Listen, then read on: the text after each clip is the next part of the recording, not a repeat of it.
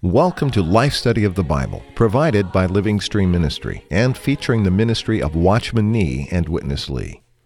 Witness Lee served the Lord faithfully for more than 70 years, culminating with his exhaustive commentary on the entire scriptures called Life Study of the Bible. We're happy to bring you recorded excerpts from his ministry. At the end of the program, we'll give you the website where you can find out more about the remarkable ministry of these two men.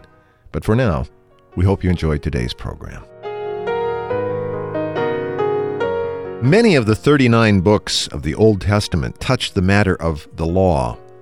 The law generally refers to the commandments that God delivered to Moses on Mount Sinai after the children of Israel had their exodus from Egypt. And the impact that these laws have had, not just on God's people, but on all of Western civilization, is hard to overstate. God's people, both in the New and Old Testament eras, treasure the law of God. But there is a key word in the New Testament that reveals something crucial concerning God's entire economy and how the law relates to it. In Romans 5:20, it says, "And the law entered in alongside that the offense might abound." What does it mean that the law entered in alongside? Well, we'll discuss this and many more items related to the law and the central focus of God's economy on today's program, and we're always happy to have Bob Danker alongside. it's good to be alongside, Chris, especially in relation to this wonderful matter of the law. You know, when we look at the law in the Old Testament, now we are the New Testament people. We're not in the Old Testament, but we can look at the law and we we need to look at it in a very clear and sober way. We need to understand why God gave the law, what its function is, uh, what its position is, in the entire economy of God, and we need to know what it can and can't do. Right. So actually, we, we really need a clear vision of the law and the role that it plays in the accomplishing of God's economy. We can't exalt the law beyond what it should be exalted. Bob, we're here at the very beginning stages now, our second program in the life study of uh, the book of Psalms. Many of the Psalms uh, touch the law. There is a stark contrast presented to us just in the first two pages of the Psalm, Psalm 1 and Psalm 2. In Psalm 1, uh, as we will see, exalts the law. And Psalm 2 has another point of emphasis, doesn't it? It does. Uh, Psalm 2 actually does not exalt the law, it exalts Christ. So, what we have here in the first two Psalms is a contrast between the law and the appreciation of the law and the appreciation of those who keep the law, or at least endeavor to keep the law. Right. And then you have in Psalm 2 the wonderful Christ uh, and his uh, role in God's economy. And the two are in contrasting positions to one another. It's quite a striking thing, but we need revelation in order to see it. We touched something as we began. I know that it was probably a fresh consideration for a lot of our listeners. I think we should uh, maybe refer to it again today because I think it's key uh, to understand how Witness Lee approached this life study of this important and popular book, the Book of the Psalms. All of the Psalms, as every verse of the Bible, is God's word. Every word is God inspired. We would say, uh, quoting Paul in the New Testament, every word is God breathed. Uh, and so we treasure and esteem every word as God's word. Yet, the first psalm conveys more of the human concept or human thought, whereas Psalm 2 is really conveying the divine thought. Visit this point as we begin today. Yes, Chris, I appreciated your opening this matter up in that way. Actually, we agree, and I think all Christians, genuine believers, agree every word of the Bible is inspired or breathed out from God. But we all have to admit that not every word in the Bible represents the thought of God. Some words come from, for instance, in Genesis 3, you have the word of Satan. Yeah. When he came mm-hmm. to Eve in the garden, his thought is not God's thought, but nevertheless, it is of God that the words of Satan are recorded. And throughout the Bible, many times what we read is not the thought of God or from the mind of God, but is from man's natural thought or from man's own sentiment or inner feeling in his relationship with God. This doesn't necessarily represent God's viewpoint. So we would say that the, for instance, the Psalm 1, uh, the first psalm here, which exalts the law, if we consider the entire Bible in relation to the law, we would have to say this represents the human concept. Because in God's economy, the law shouldn't be exalted. It should be Christ who is exalted. So we would have to say Psalm 2 represents the divine concept. Psalm 1 represents the human concept. And so, from this perspective, we can consider all the Psalms. Right. One after another. And with the enlightenment of the Holy Spirit and under the Lord's anointing, we can realize some of the Psalms express the human thought and the human concept, and some really unveil the divine revelation. In this first section, Bob, Witness Lee will, I think, present a very strong case concerning how Paul viewed the law. And I'll read just a couple of verses here to help put this in perspective. I already read 520 in Romans, which uh, says the law entered in alongside. Let's look at Galatians 2.16. And knowing that a man is not justified out of works of law. And in Romans 7, verse 11, it says, For sin, seizing the opportunity through the commandment, deceived me, and through it killed me. So no flesh is justified by the law, Bob, and even the law can kill, according to Paul's word in the New Testament. Here's Witness Lee. Psalm 1. This psalm is on the law. There are two schools concerning the law. One school is passive, and the other school is more than negative. And I must tell you, the top one in the negative school is Paul the Apostle. He was very, very negative, negative to the uttermost. I'd just like to uh, point out some of the points he stressed in his teaching concerning the law. Number one, in Romans and in Galatians, Paul stressed at least five times in telling us that no flesh can be justified by God by the work of the law. In Romans 7, he told us that the law, instead of giving us life, it kills us. The law kills. But you may say Paul did also tell us in Romans 7 the law is holy, the law is righteous, the law is good, and the law is spiritual. But this is only in its nature. In nature, the law is holy, and the law is righteous, and the law is good, and the law is even spiritual.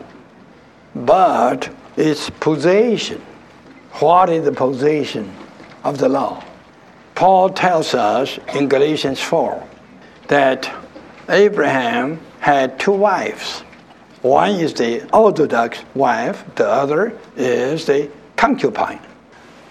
Paul says Sarah signifies the grace of the new covenant.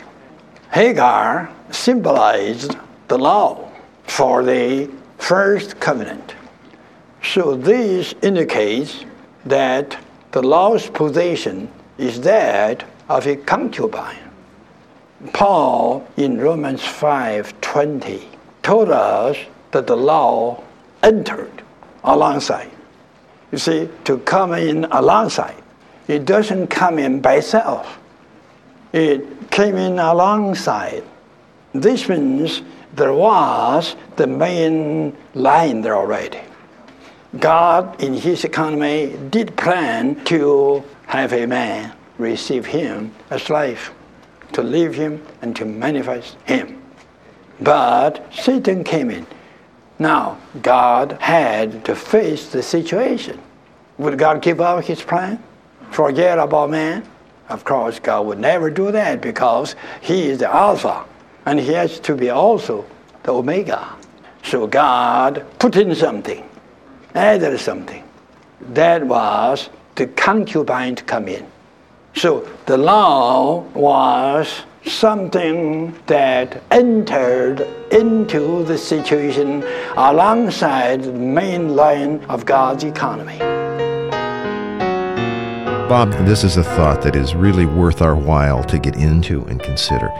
The law according to Paul in Galatians, has the position of a concubine, and in Romans he tells us that it entered in alongside. What does that tell us about the law, and what does it also imply about what really is the central line?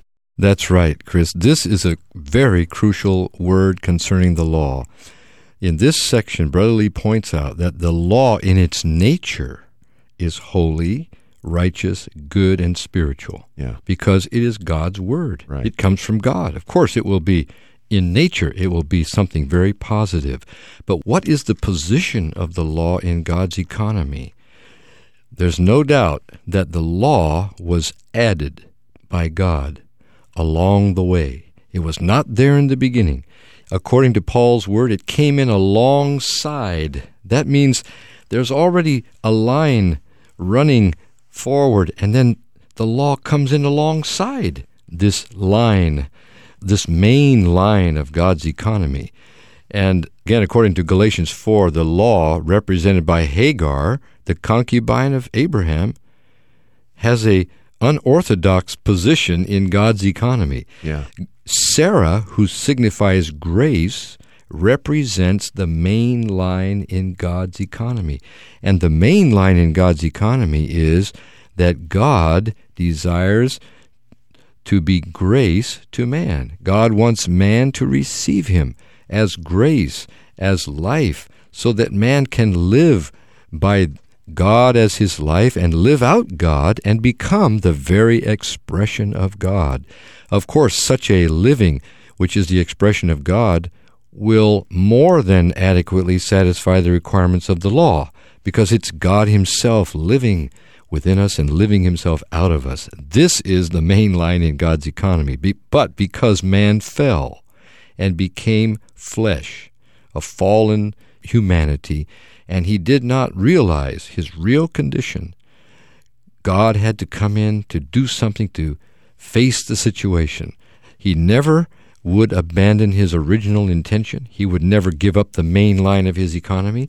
But in order for his economy to go forward, he brought something in alongside, and that thing was the law. Right. So the law does not have a orthodox or a permanent position in the economy of God. It was not there in the beginning, it was brought in alongside. It had a temporary function to do something that would enable God to continue and carry out his economy with man along the main line which he had established in the very beginning. Now, that's really good. The temporary function of the law is what we want to uh, come to in this next portion. The two books, Romans and Galatians, Bob, probably in the New Testament, have the most to say, don't they, about the law? Paul touched it in other places, but these seem to be the two books where he really uh, brought this matter into a clear view. In Galatians uh, chapter 3, I'll read a couple verses here, verses 23 and 24, that help us to see what this function, this temporary function, uh, of the law is. But before faith came, we were guarded under law, being shut up unto the faith which was to be revealed.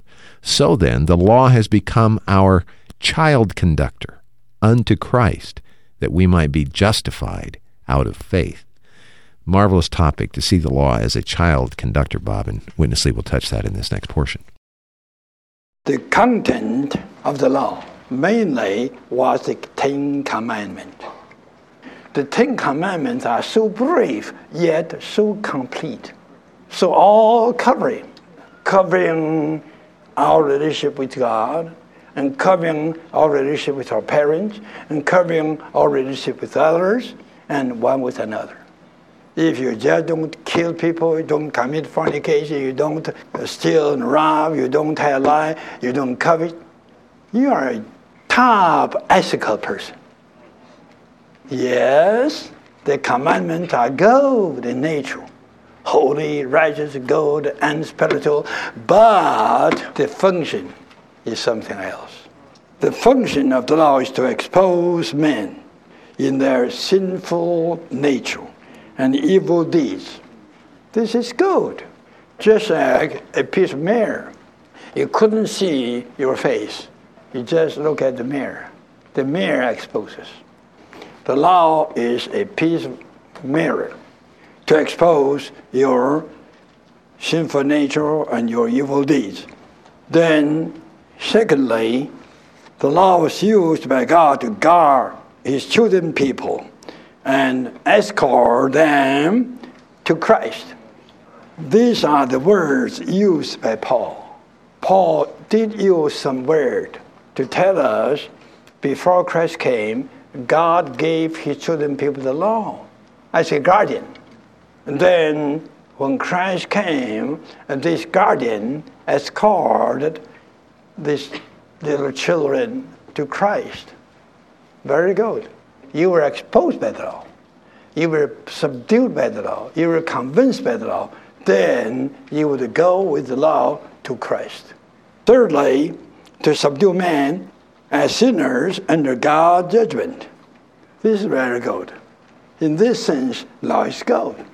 If you stay in the Psalms from 1 to 150, you could not get this kind of light. This light comes all together from Paul's teaching. This is all taught by Paul. Uh, Bob, I heard many times from Witness Lee that uh, the key to the Bible is to interpret the Bible with or from the Bible. Uh, we're really seeing that, aren't we, here in this unveiling or opening up of this uh, Old Testament book through the lens of Paul's word in the New Testament. Three functions here, at least, that we just saw. Why don't you touch these three related to the function of the law, the actual function? Yes, Chris.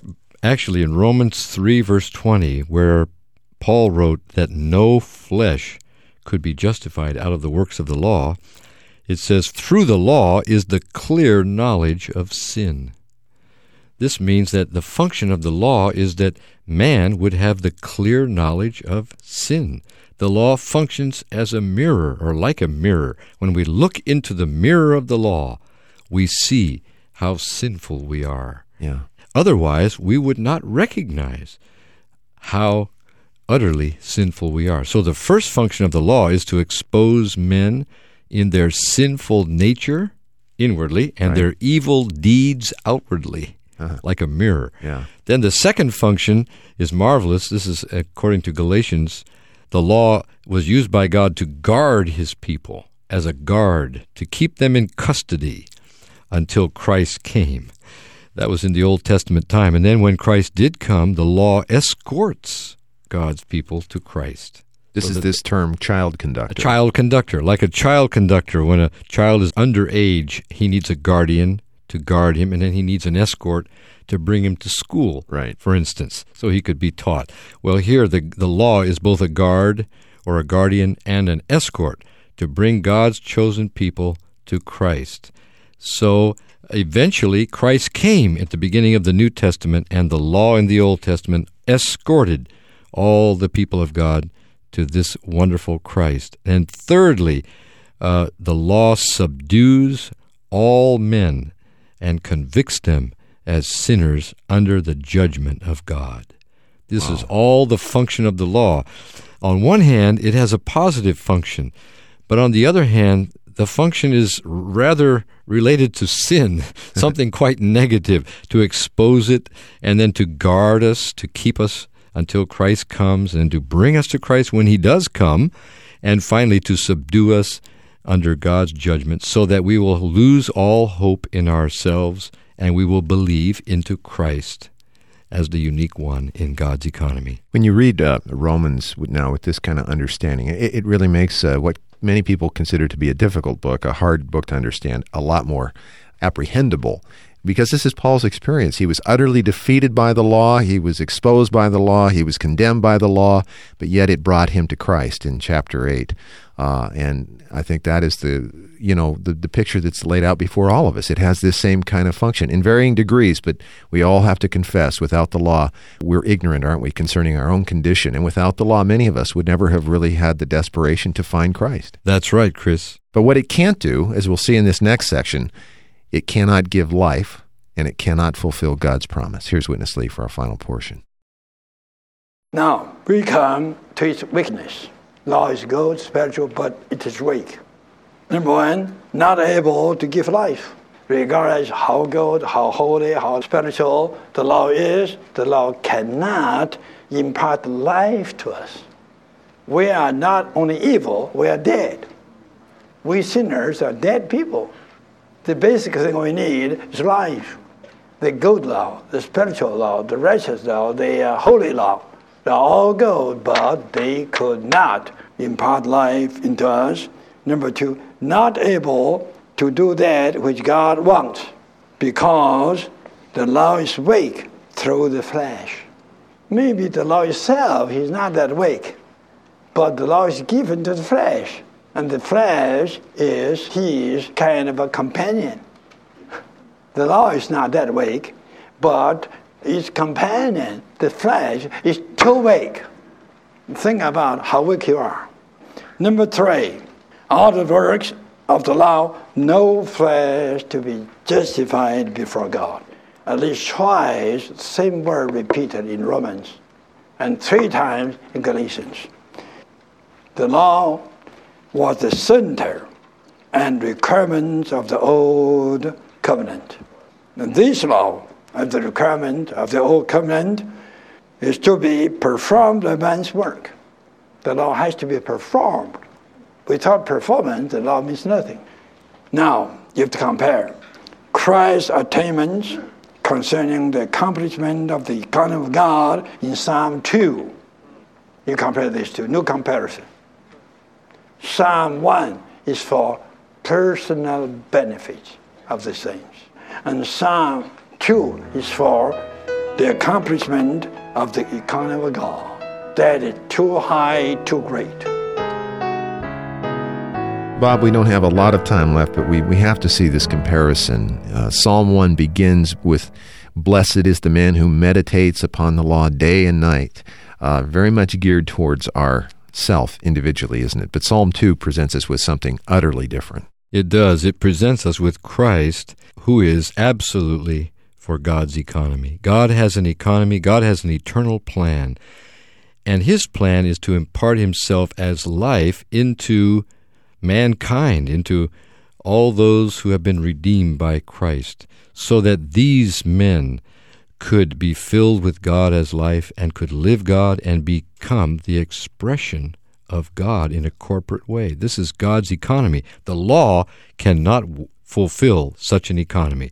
The main reason it cannot is because it cannot give life. Right. It can only make demands. The law makes demands upon man, but it cannot impart the divine eternal life to man to enable man to fulfill God's purpose. It's utterly weak in this matter, and the law has to be carried out by the flesh. And the flesh is the fallen man, right. whose nature is absolutely contrary to God and to God's holy, righteous, good, and spiritual law. So it's an impossible situation here with the law. As long as we stay with the law, we'll be like Paul in Romans 7, a wretched man. But if we come to Christ in Psalm 2, our situation will be absolutely different.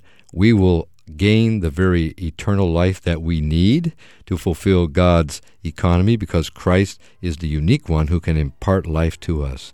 And Christ is the one who enables us to live a life that fulfills the eternal purpose of God. So we must abandon the law and we must come to Christ absolutely and fully. You know, there's a wonderful passage in the New Testament that illustrates a lot of this. I think the story we know quite well, Bob. Peter and the other disciples uh, taken by the Lord to the Mount of Transfiguration, and the Lord unveils himself in glory there to them. And of course, present uh, for this occasion are Moses and Elijah. And Peter has a wonderful thought. So good to be here. Let's build tabernacles, Lord, to you, to Moses and Elijah. This really indicates that in Peter's view, the Old Testament law and the Old Testament prophets were on an equal plane with the Lord Jesus. And I would have to say, if we're honest with ourselves, most of us may have this same problem, don't we? I agree with that, Chris. We need to enter into God's divine view. Well, only Him. Hear him, was the Father's response uh, to Peter at such a time. So we will continue to try to emphasize hearing him as we continue on. Good start to this life study of uh, the Psalms. Bob, hope you can join us many times. We hope you'll contact us also so that you can get the printed messages. Please call us toll free 1 888 Life Study, 888 543 3788. For Bob Danker, I'm Chris Wild. Thank you very much for listening today. Dear Lord, we give ourselves to Thee. Receive us into Thy wise hands. You've been listening to Life Study of the Bible with Witness Lee, brought to you by Living Stream Ministry. Whether you're hearing this program via radio, online, or as a podcast, you'll find hundreds of audio studies just like this one by visiting our website, lsmradio.com. We also hope you'll email us with your questions or comments, radio at lsm.org, or call us toll free, 1 888 Life Study. That's 888 543 3788. Thanks for listening.